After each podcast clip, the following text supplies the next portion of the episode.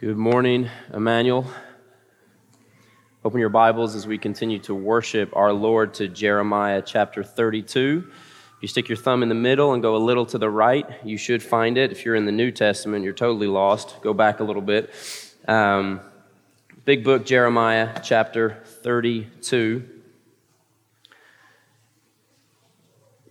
We'll be spending uh, most of our time this morning in the second half of this chapter, but I do want to read the entire chapter uh, to you this morning.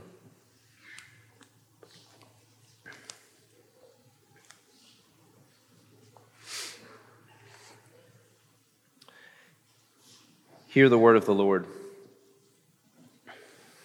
The word that came to Jeremiah from the Lord in the tenth year of Zedekiah, king of Judah which was the 18th year of Nebuchadnezzar. And at that time, the army of the king of Babylon was besieging Jerusalem, and Jeremiah the prophet was shut up in the court of the guard that was in the palace of the king of Judah.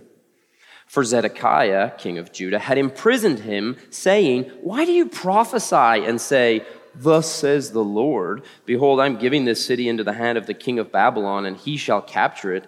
Zedekiah, king of Judah, shall not escape out of the hand of the Chaldeans, but shall surely be given into the hand of the king of Babylon, and shall speak with him face to face, and see him eye to eye. And he shall take Zedekiah to Babylon, and there he shall remain until I visit him, declares the Lord. Though you fight against the Chaldeans, you shall not succeed. This was Jeremiah's message that got him thrown in prison. Jeremiah said, verse 6, The word of the Lord came to me.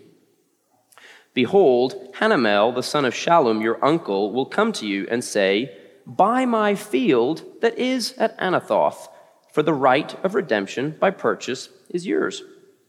Then Hanamel, my cousin, came to me in the court of the guard, in accordance with the word of the Lord, and said to me, Buy my field that is at Anathoth in the land of Benjamin, for the right of possession and redemption is yours. Buy it for yourself. Then I knew that this was the word of the Lord. And I bought the field at Anathoth from Hanamel, my cousin, and I weighed out the money to him, 17 shekels of silver. I signed the deed, sealed it, got witnesses, and weighed the money on scales. Then I took the sealed deed of purchase containing the terms and conditions and the open copy and I gave the deed of purchase to Baruch. Baruch is uh, Jeremiah's assistant throughout his ministry. The son of Neriah, son of Mahseiah, in the presence of Hanamel, my cousin, in the presence of the witnesses who signed the deed of purchase, and in the presence of all the Judeans who were sitting in the court of the guard. I charged Baruch in their presence, saying, Thus says the Lord of hosts, the God of Israel Take these deeds, both this sealed deed of purchase and this open deed, and put them in an earthenware vessel, that they may last for a long time. For thus says the Lord of hosts, the God of Israel houses and fields and vineyards shall again be bought in this land. After I had given the deed of purchase to Baruch, the son of Neriah, I prayed to the Lord, saying, Ah, Lord God, it is you who have made the heavens and the earth by your great power and by your outstretched arm. Nothing is too hard for you.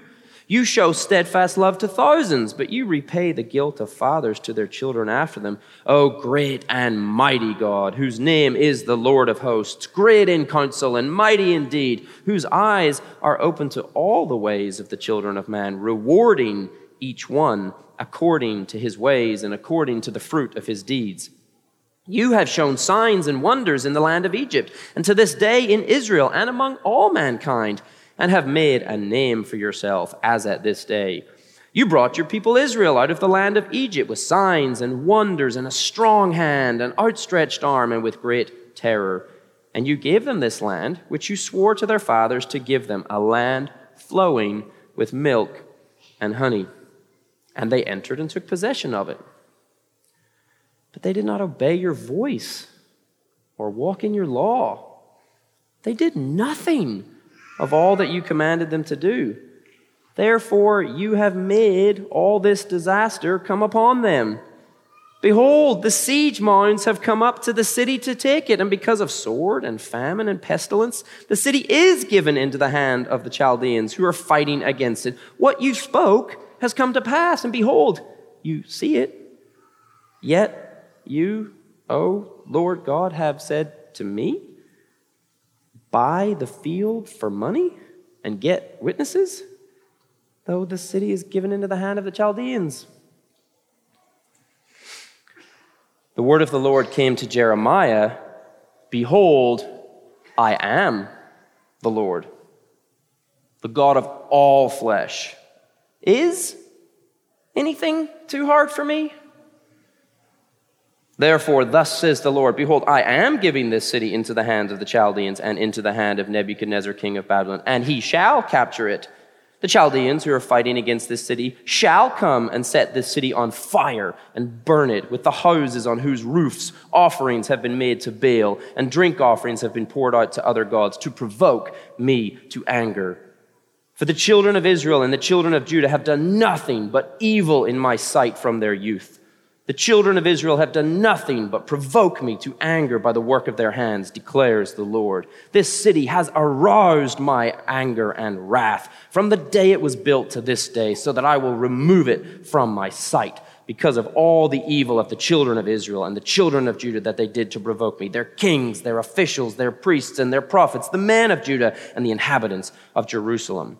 They have turned to me their back and not their face. And though I have taught them persistently, they have not listened to receive instruction. They set up their abominations in the house that is called by my name to defile it. They built the high places of Baal in the valley of the son of Hinnom to offer up their sons and daughters to Molech.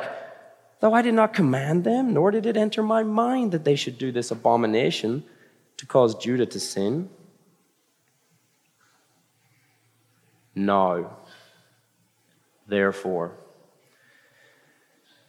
Thus says the Lord, the God of Israel, concerning this city of which you say, It is given into the hand of the king of Babylon by sword, by famine, and by pestilence. Behold, I will gather them from all the countries to which I drove them in my anger and my wrath and in great indignation. I will bring them back to this place and I will make them dwell in safety, and they shall be my people, and I will be their God. I will give them one heart and one way, that they may fear me forever for their own good and the good of their children after them. I will make with them an everlasting covenant that I will not turn away from doing good to them and I will put the fear of me in their hearts that they may not turn from me. I will rejoice in doing them good. I will plant them in this land in faithfulness with all my heart and with all my soul. For thus says the Lord, just as I have brought all this great disaster upon this people, so I will bring upon them all the good that I promise them. Fields shall be bought in this land of which you are saying, It is a desolation without man or beast. It is given into the hand of the Chaldeans. Fields shall be bought for money. Deeds shall be signed and sealed and witnessed in the land of Benjamin, in the places about Jerusalem, in the cities of Judah, in the cities of the hill country, in the cities of the Shephelah, and in the cities of the Negev. For I will restore their fortunes, declares the Lord.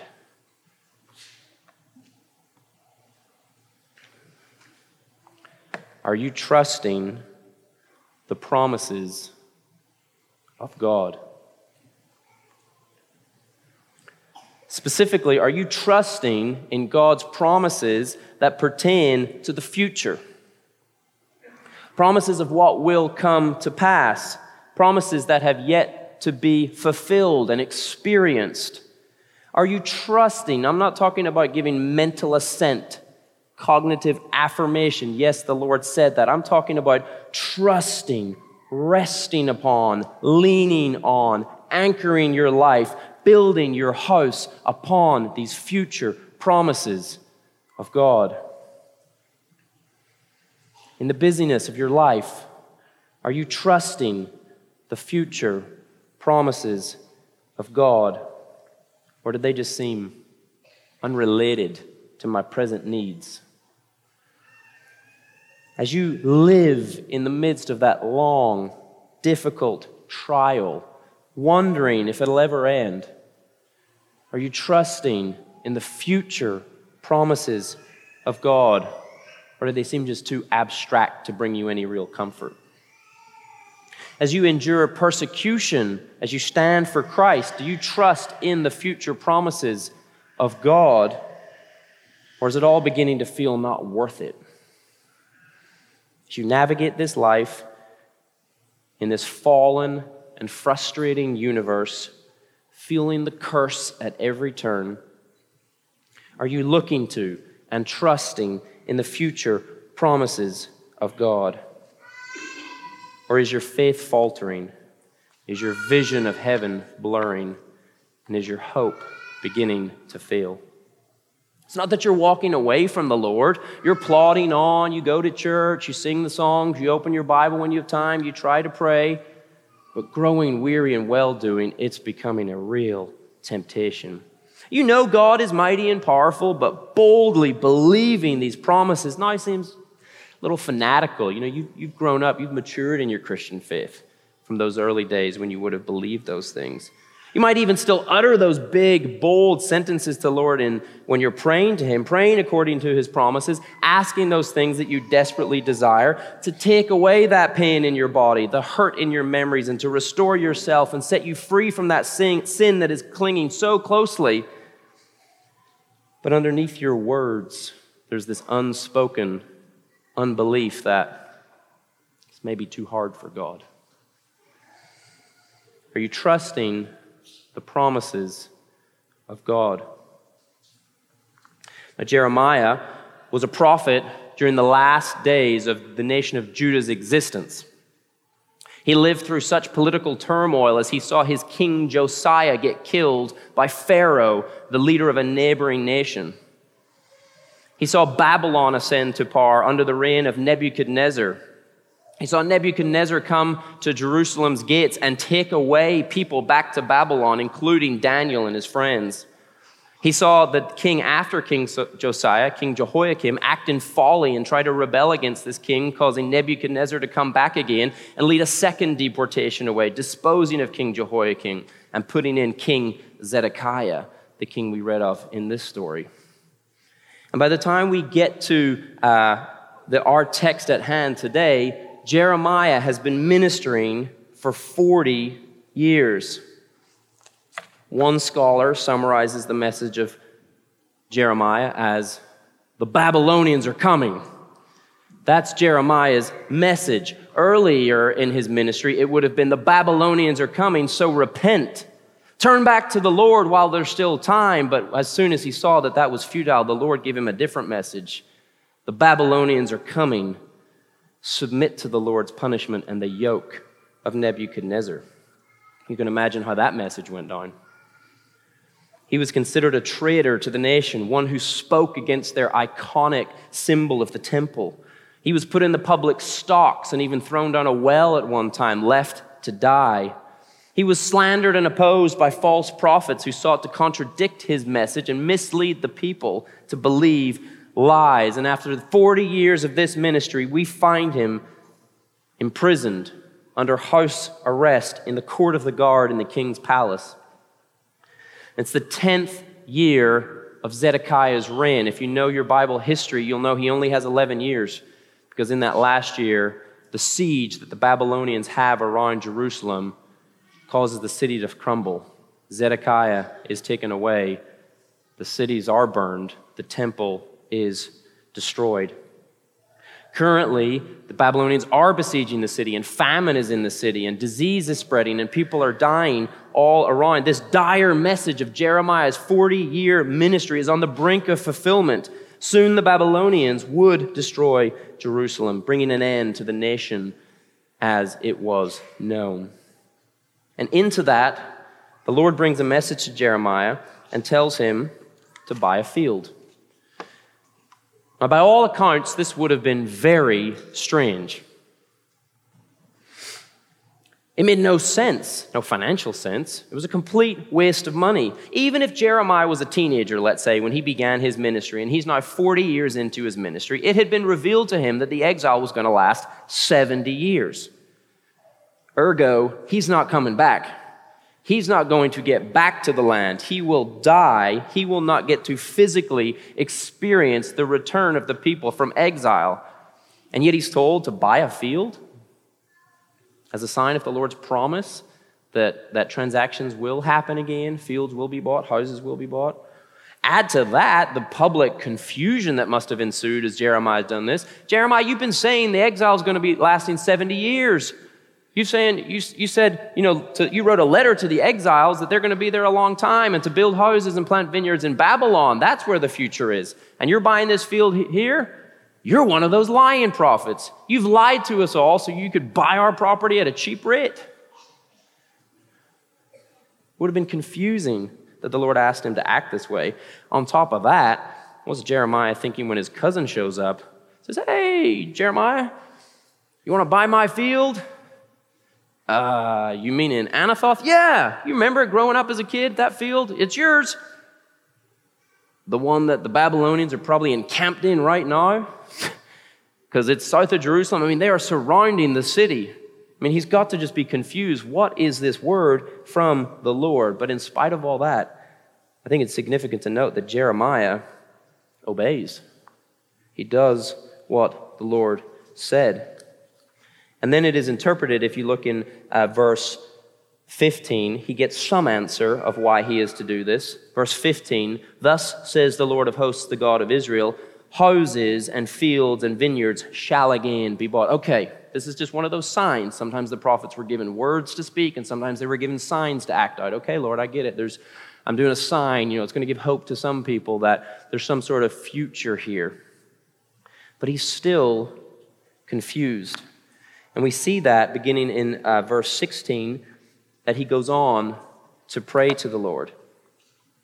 He's given a promise that he doesn't yet fully understand. And so, what does he do? He turns to pray to the Lord. Do you pray when you doubt the promises? When they seem confusing, irrelevant, never going to be fulfilled, never going to come true? Or do you just shift your trust to something else? I need, I need money to get through this problem. I need wisdom to get through this problem. He's thinking, Lord, don't, don't you see we're besieged? You want me to buy a field? What good is that? And if God's promises feel irrelevant to you, follow the example of Jeremiah and get on your knees and say, Lord, I believe, but help my unbelief. Now, Jeremiah's prayer can be summarized in this way Lord, you are mighty. Lord, you are awesome. Lord, you created the world. Lord, you brought us out of Egypt. Nothing is impossible. Nothing is too hard for you, Lord, but we're sinners. We've never obeyed your law.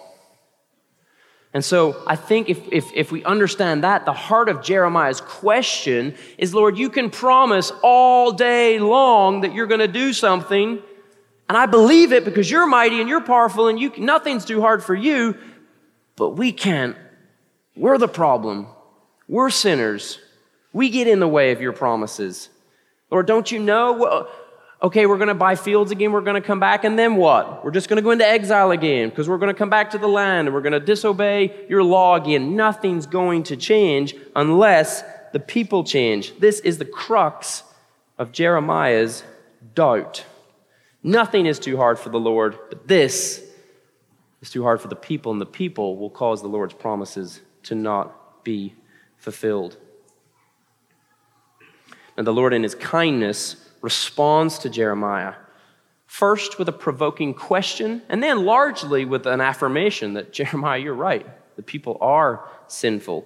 Look with me in verse 26. This is the Lord's answer to Jeremiah's question. Why? I obeyed, Lord, I bought this field, but I just don't get it. Nothing's too hard for you, but haven't you looked at this people? We're a bunch of sinners. You said you'll bring us back, but we're probably just going to mess up again. I don't see how your promise can be fulfilled when the people are like this. The word of the Lord came to Jeremiah Behold, I am the Lord, the God of all flesh. Is anything too hard for me? Look at the end of verse 17. There, Jeremiah says, Nothing is too hard for you, Lord.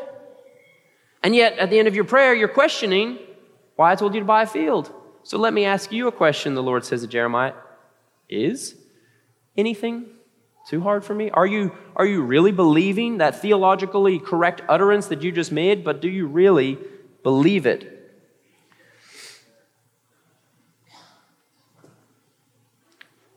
The Lord says, Jeremiah, you are speaking to the Lord of all flesh.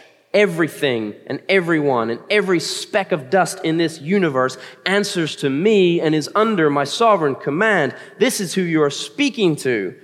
Do you really believe anything is too hard for me? When you pray, do you know who you're praying to? And if you can grasp that you're talking to that God, the only God, the mighty God over all flesh, do you believe He's listening to you? When you're faltering and doubting in the promises of God, one of the first things you need to do is remember who you're praying to. This isn't your schoolyard buddy who pinky promised you and said he was going to do something. This is the Lord. He has made a promise. You can take that to the bank. Is anything too hard for him, Christian? Oh Lord, will you restore our marriage? Is anything too hard for me? Lord, could you, would you bring, bring my child back? Is anything too hard for me? Lord, will the blind see? Is anything too hard for me? Lord, will the tongue of the mute be loosed? Is anything too hard for me, child? Trust me.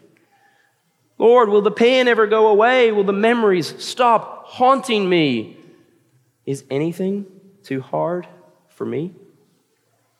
And while we don't know if God in His sovereignty will answer some of these specific requests, we would be dishonoring to Him if we did not trust who He is when we bring these requests to Him. He is the one who created the universe. When we pray to God, we pray to the one whom nothing is too hard. That thing that's in your head right now that you're like, yeah, but that, but that's too hard. Nothing is too hard for the Lord. Let's pray bold, big prayers because of who He is.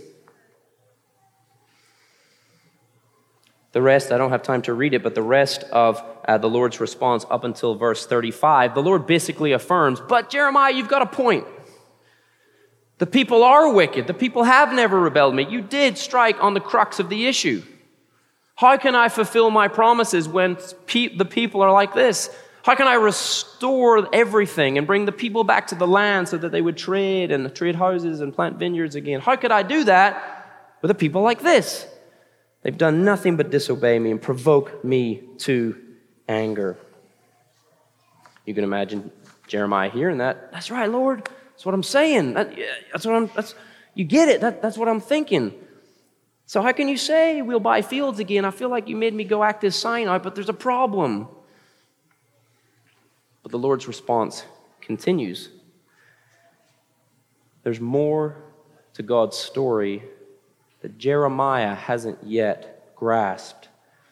And these following verses, oh Lord, help us, have to be some of the most breathtaking words ever spoken. They're some of the greatest, most comforting, most assuring, most loving, most profound, most awe inspiring, and worship inducing words ever heard. And here, in Holy Scripture is revealed to us the very heart of God. Look with me in verse 37. Yes, Jeremiah, the people are sinful, but behold, I will gather them from all the countries to which I drove them in my anger and my wrath and great indignation. I will bring them back to this place. You're looking to the people. Notice all the eyes in this passage referring to the Lord. Jeremiah, you're looking to the people. They're going to mess up again, but the Lord says, I will gather them. I will bring them back to this place, and I will make them dwell in safety, and they shall be my people, and I will be their God. I will give them one heart. They won't be in their allegiances, they won't be going after other gods. They'll have one heart for the Lord and one way. This way is the conduct of life. They will walk in the way of the Lord. He will give them that way that they may fear me forever for their own good and the good of their children after them. Listen to this, church. I will make with them an everlasting covenant that I will not turn away from doing good to them. Those people, Jeremiah, I won't turn away from doing good to them. And I will put the fear of me in their hearts that they may not turn from me. And even more so, I will rejoice in doing them good. I will plant them in the land in faithfulness with all my heart and all my soul. There is no obstacle in the way of the Lord fulfilling his promises, not even the sinfulness of people. The Lord will restore all things. Nothing, the Lord says, is too hard for me, Jeremiah, not even restoring sinners as wicked as these people. But the people have been driven away. I will bring them back. But the people are too sinful. I will give them one way to walk in. We're going to break the covenant again. This covenant will last forever. We're going to provoke you to anger again, but I'll never turn away from doing good to you. What if we turn away from you? I've made sure you won't. We'll be too much of a burden to you. To the contrary, I will rejoice in doing good to you. This this is all too much. Yes, in fact, it is, and I'm doing it with my whole heart and my whole soul. This is the only time those words are used of the Lord. We're called to love the Lord with all our heart and soul and mind, but here he says, with all my heart and my soul, I will bring my people back and ensure they stay faithful to me in this everlasting covenant and put them in the land in safety. Nothing is too hard for me, Jeremiah. Today, it may look like your world is falling apart. But the Lord says, I am making all things new, and nothing's going to stop me. Are you trusting in these sure promises that one day all things will be made new? Maybe you're not trusting in these promises because you've never known a God like this before. Maybe you think you're too sinful, have spent your whole life giving your back to God. Maybe you think God wouldn't be interested in a person like you, or that you have to do something to make yourself desirable in the eyes of God for Him to even consider you. Your life is a mess. You've ruined it by your sin and the sins that have been done to you. You can relate to the situation of being in a city besieged in disease and famine, but you've grown pessimistic and completely hopeless that better days could ever exist. And if they did, you certainly won't see them. But believe today. If that's you today, believe. Believe that there is a God and there is none like him. There is nothing too hard for him. Your situation is not too hard for him. You are not too hard for him. Your sin is not too great for him. He can forgive. The chaos in your life is not too hard for him. He can restore. Others may have cast you aside and treated you as worthless. But this God restores what was broken with all his heart and all his soul and delights in the people who are his. Believe today in these promises and turn from your sin and be saved. Now, Christian, we know these promises are pertaining to the new covenant. From Jeremiah's perspective, when they were written, they are in their entirety future. And yet, sure, nonetheless, but we might forgive Jeremiah if he thought, okay, Lord, I, I believe one day, yeah, sure, you're going to do this, but it's not going to occur in my lifetime, so what's the point? Hear these words Calvin said, We ought not to measure the faithfulness of God by the extent of our life. We ought not to measure the faithfulness of God by the extent of our life. And yet, I would like to add to that, we can measure the extent of God's faithfulness by our resurrected life. The book of Hebrews speaks of those who died in faith, not having received the things promised. This included the prophets, of which Jeremiah was among. Jeremiah died and did not receive what was promised, but, by God's, but God's faithfulness is not measured by the extent of our life. God's faithfulness is not measured by your present circumstances. Jeremiah was under house arrest, but God is faithful. Later in the story, Jeremiah will actually be kidnapped and taken to Egypt against his will. It's going to get worse for him, but God is faithful. Jeremiah never got to enjoy the land that he bought, yet God is faithful. God is faithful because one day Jeremiah will rise from the dead and be among those whom the Lord has regathered and brought back to the land, back to the new heavens and new earth where everything is restored. Christian, how much more ought we to trust these promises in our current situation? We live after the days of the new covenant that has been inaugurated by Jesus. On the night he was betrayed, he said, This cup is the cup of the new covenant. That's when it started, inaugurated then. We live in what some people call the already not yet. This is just fancy pants language to say that we already experience some things and some things we don't yet experience. It's already the blessings. We already experience some things, but not all of it yet. Our situation is different from Jeremiah. He didn't experience any of these yet God is still faithful. But we experience many of these new covenant blessings today. For those of us who are in Christ, we are in this everlasting covenant with the Lord, this one. We are his people, and he has put within you a heart to fear him so that you will never turn away from him. And he's put a desire in your heart that you would walk in that one way. And what will it result in? You're good. That's what the Lord has done for you. And, get this, the Lord is currently rejoicing over doing good to us and will not stop doing good to us. And we are told that all things, because I know some things are in your head right now that hardship, the cancer, the heart attack, the financial trial, the difficulties with your child, the loneliness, the war in your country or the shame of public sin. All those work together for our good. Do you believe that? These are already the blessings that we experience, the already part of the already not yet. Help our unbelief. Now, if you're anything like me, you're probably thinking, Jonny, I, yeah, I know I'm a Christian. I, I do believe that. I just, I just can't imagine the eternal God never turns away from doing good to me, that, that, that he rejo- the Lord rejoices over doing good to me. You don't understand. I'm, I'm a sinner. I've, I've let him down. I've turned my back on the Lord. I've worshiped other gods. You're right. You are unworthy. You are a sinner but you're running into the exact same problem that Jeremiah was running into. He, he looked at the people and said, Oh, this, this might be too hard because these people. The Lord said, Nothing is too hard for me, not even the people.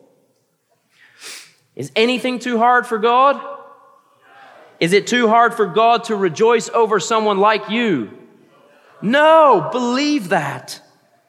Do not dishonor God by not believing this truth. No. Rejoicing is a very, very technical term, and it just means very, very, very, very, very, very, very happy. So, what? This is the Lord. This is the heart that we get to see of the Lord. You ever been very happy doing something? Maybe you like working with your hands. Maybe you like building something. Maybe you've, whatever it's been, you like to do things. You've been very happy. You can relate to that experience. Maybe to a child, you've planned a great birthday party for him. You've got all the surprises ready and made the food that they like just right. And you've got, you know, the, the little gift bags of their favorite cartoon character and you put all the presents in there. And you're just, you're just, oh, you're giddy. You're like, this is fun. I'm going to make, they're going to be so happy. That's the Lord to you. He's, he's, he's excited. He's rejoicing. He's happy because he loves you. to do good to you. Surely goodness and mercy will follow me all the days of my life. And if you need more reasons to believe that He rejoices and is glad in doing good to you, more than just a simple statement of God's word, remember Christ Jesus crucified for you, who took your sin and shame away. He inaugurated the new covenant by His blood. There was a death that had took place in other words, Jesus made such a relationship between you and God possible because of his death in your place. So, Jeremiah, in one sense, was right. The sin of the people was a serious problem. And while nothing is too hard for God, including restoring all things and bringing sinners like you into relationship with him, sin must be dealt with.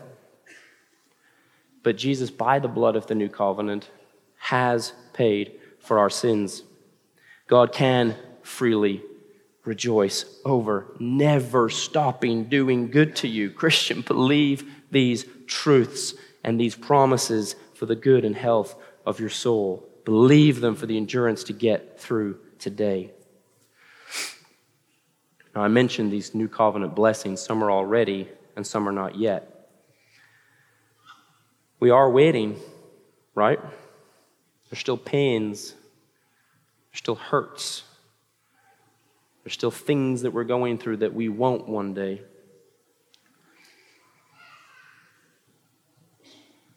If you're groaning, if there's grief and pain in your life, remnants of the chaos of this fallen world that trip you up, if you're parenting children with sick bodies, you have strained relationships with your family, the weaknesses of your own flesh, trust in his promise that he will make all things new. Look at the end of this chapter, the last sentence of verse 44. This is the not yet for us. This is what we put our hope and trust in. That there is coming a day I will restore their fortunes, declares the Lord. There's coming a day when your own eyes will behold that restoration.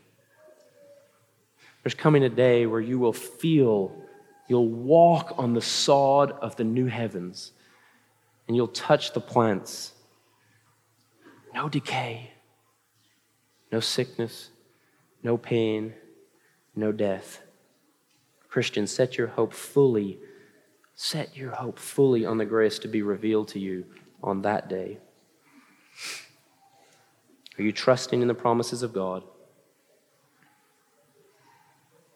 Give up the lie that your present circumstances can invalidate God's promises. Give up the lie that these future promises somehow don't apply to you. Give up the lie that the that the Lord rejoices in doing good to you doesn't apply to you, that you got second rate Christianity. Trust them because nothing is too hard for Him. And trust them because they are all yes and amen in Jesus Christ. Let's pray.